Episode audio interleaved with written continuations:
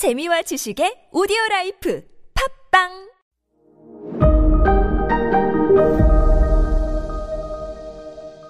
네, 여러분 안녕하십니까. 역사 스토리텔러 썬킴 인사드리겠습니다.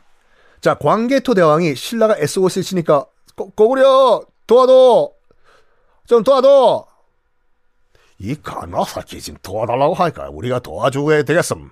가자! 동무들. 그래서 서기 400년, 400년에 광개토 대왕이 5만 명의 대군을 이끌고 남쪽으로 옵니다. 잘 봐요. 그럼 구도가 어떻게 되냐면 백제대 가야 한 팀, 고구려대 신라 한 팀이에요. 그 말은 뭐냐면 절대로 가야가 작은 나라가 아니었어요. 2대2로 싸울 만큼 강력한 국가였다는 걸 우리가 추론해 내야 돼요. 물론 그때 일본 외국이라고 불렀죠. 일, 외국에서 그러니까 일본에서도 원정군이 옵니다. 그 숫자가 많지 않았겠지요. 배 타고 와봤자 얼마나 되겠습니까? 그러니까 실질적으로는 가야와 백제 한 팀, 신라와 고구려 한 팀이었다고 나옵니다. 그리고 나중에 신라와 고구려의 관점에서 봤을 때 이 전투를 어떻게 평가했냐면은 이 전투로 인해서 지금의 가락국, 김해를 바탕으로 한 가야 연맹의 맹주였던 가락국이 거의 어, 멸망 직전까지 갔다. 라고 하면서 요 고구려의 가야 침공을 계기로 전기가야 후기가야로 나뉜다라고 저는 국사 시간에 배웠는데 아니에요. 뭐 그때 그렇게 말씀하셨던 국사 선생님한테는 죄송한 얘기지만 아닙니다. 고구려가 5만 대군을 이끌고 와갔는데 가, 그 만약에 정말 약소국이었다고 하면 가락국이 광개토 대왕 은퇴하셔야 돼요. 5만이나 이끌고 왔는데 이 조그만 콕딱지만한 국가를 멸망 못 시키고 힘만 약간 약하게 하고 갔다? 어유 내가 광개토 대왕이라고 하면 내 이력서 이런 거 안 써 이거. 이건 흑역사 이거. 그렇잖아요, 여러분들? 안, 망, 안 망해요? 힘만 약해졌다고 나와요? 올. 그렇지만, 이게 그 어떤 다른 역사서에서도 그런 얘기는 없어요. 광개토 대왕이 김해까지 쳐들어 내려왔다는 증거는 없습니다. 그러면, 그러면, 광개토 대왕의 이 남부 침공, 이 어떤 영향을 미쳤길래 당시 가야의 역학 구도가 바뀌었냐? 요때 이 신라와 고구려가 연합해서 싸웠잖아요. 이 전투 이후에 낙동강이요. 낙동강이 가야 연맹과 신라의 국경이 돼버려요. 이게 이유예요. 이게 이유. 그게 왜 이유예요? 워워워 제 말 잘 들어보라니까요. 낙동강이 원래 뭐였어요? 지금 그 이전 이 전투까지 전까지만 하더라도 띵동 요금 1,700원 났습니다. 하이패스 왜 안 내려갑니까? 과태료가 부과됩니다. 고속도로 했잖아요. 고속도로 무역 고속도로. 근데 지금은 뭐예요?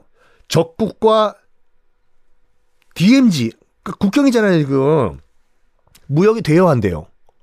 국경에서 무슨 무역을 해요? 적국과 무역. 여러분들이 지금 휴전선에서 무역하면 하겠습니까? 안 돼요. 고속도로가 폐쇄돼 버린 거예요. 밑에 있는 가락국은 무역으로 먹고 살아야 되는데 한반도 내륙이랑 중국이랑 일본이랑 싱가폴 같은 무역 국가인데 고속도로 폐쇄 빰 돼버린 거예요. 이것 때문에 이른바 가락국이 쇠퇴를 합니다. 무역을 해서 먹고 살아야 되는데. 그러면 또 다른 맹주가 뭐가 등장하냐? 아, 요때 이제 슬슬 가락국이 멸망을 하면서 쇠퇴를 하면서 결국에는 뭐 이제 신라의 어 합병이 되는 게 서기 532년이거든요. 요때 뭐가 등장하냐? 싱크로율이 딱 일본사와 맞춰 보면 기가 막히다니까요. 이때가 언제였냐면 쇼토쿠 태자가 집권하기 바로 직전이에요. 이른바 아스카 문화가 꽃피기 직전 상황이에요. 가락국이 이제 슬슬 문을 닫을 때가. 그럼 여러분들이 가, 가락국 이제 그 후, 그 사람들이라고 하면 장사를 더 이상 못하니까 어디 가겠습니까? 가야죠. 원래 무역하고 있던 저쪽 가서 또 장사해야 되겠죠. 그래가지고 김해에 있던 가락국이 이제 문 닫으면서 야 다른 데 가서 우리 장사하자 해서 대한해협을 건너가지고 일본으로 건너간 시점이 딱 맞아 떨어진다니까요. 아스카 문화가 펼쳐지는 그때요. 물론 물론 공식 정사에는 불교는 백제로부터 건너왔다. 아, 천자문과 논어는 왕인 박사가 백제에서 가져갔다. 나와 있는데 천자문이 누가 한 명만 갖고 왔겠습니까? 생각해 보세요. 불교가 야 넌 갖고 가지 말마 불법이야. 불 불교는 나 혼자 갖고 가야 돼. 했겠습니까? 아니죠. 케이팝 보세요, 여러분들. 문화는요, 스며드는 거예요. 문명이란 건. 그때부터, 물론 백제도 건너갔겠지만, 가야 측에서도 많이 건너갔어요. 안타까운 게 뭐냐면, 백제에서 건너갔다는 건 기록에 나와 있는데, 가야에서 건너갔다는 건 문서 기록이 없습니다. 단지 그 이유 때문이에요. 아이고, 네. 자, 어쨌든 간에, 결국에는, 어, 이, 가야 연맹이라는 것이 가야 연맹이라는 것이 어 신라 진흥왕 서기 562년에 공식적으로 다 신라의 흡수 합병이 돼 버립니다.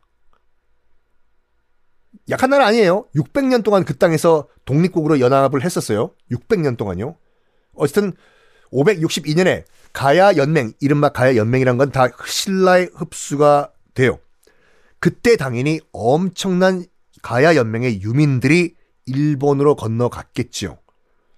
왜냐하면 이미 옆나라는 적국인 신라고 또 이미 옆나라인 백제는 슬슬 지는 나라였기 때문에 장사하는 사람들이 가야는요. 딱 봐도 내가 장사를 잘할 수 있는 그런 여건으로 이주를 했겠죠. 아, 원래 거래를 하던 일본으로 상당수의 유민이 갔다라고 강력하게 우리가 추론을 할 수가 있습니다. 이 가야가 망하는 과정에서 우리가 가야를 정말 높이 평가하는 게 뭐냐면 우럭이잖아요. 우럭은 회고 우럭 참 광어가 더 잘생긴 거 아시죠? 그 회집 가셔가지고 우럭 얼굴 보면은 어, 우리가 맛있게 먹는 우럭이 이렇게 생겼어? 어쨌든 우럭은 회고 우륵이라고 있습니다. 우륵이 뭘 만들었다고요? 다음 시간에 공개하겠습니다.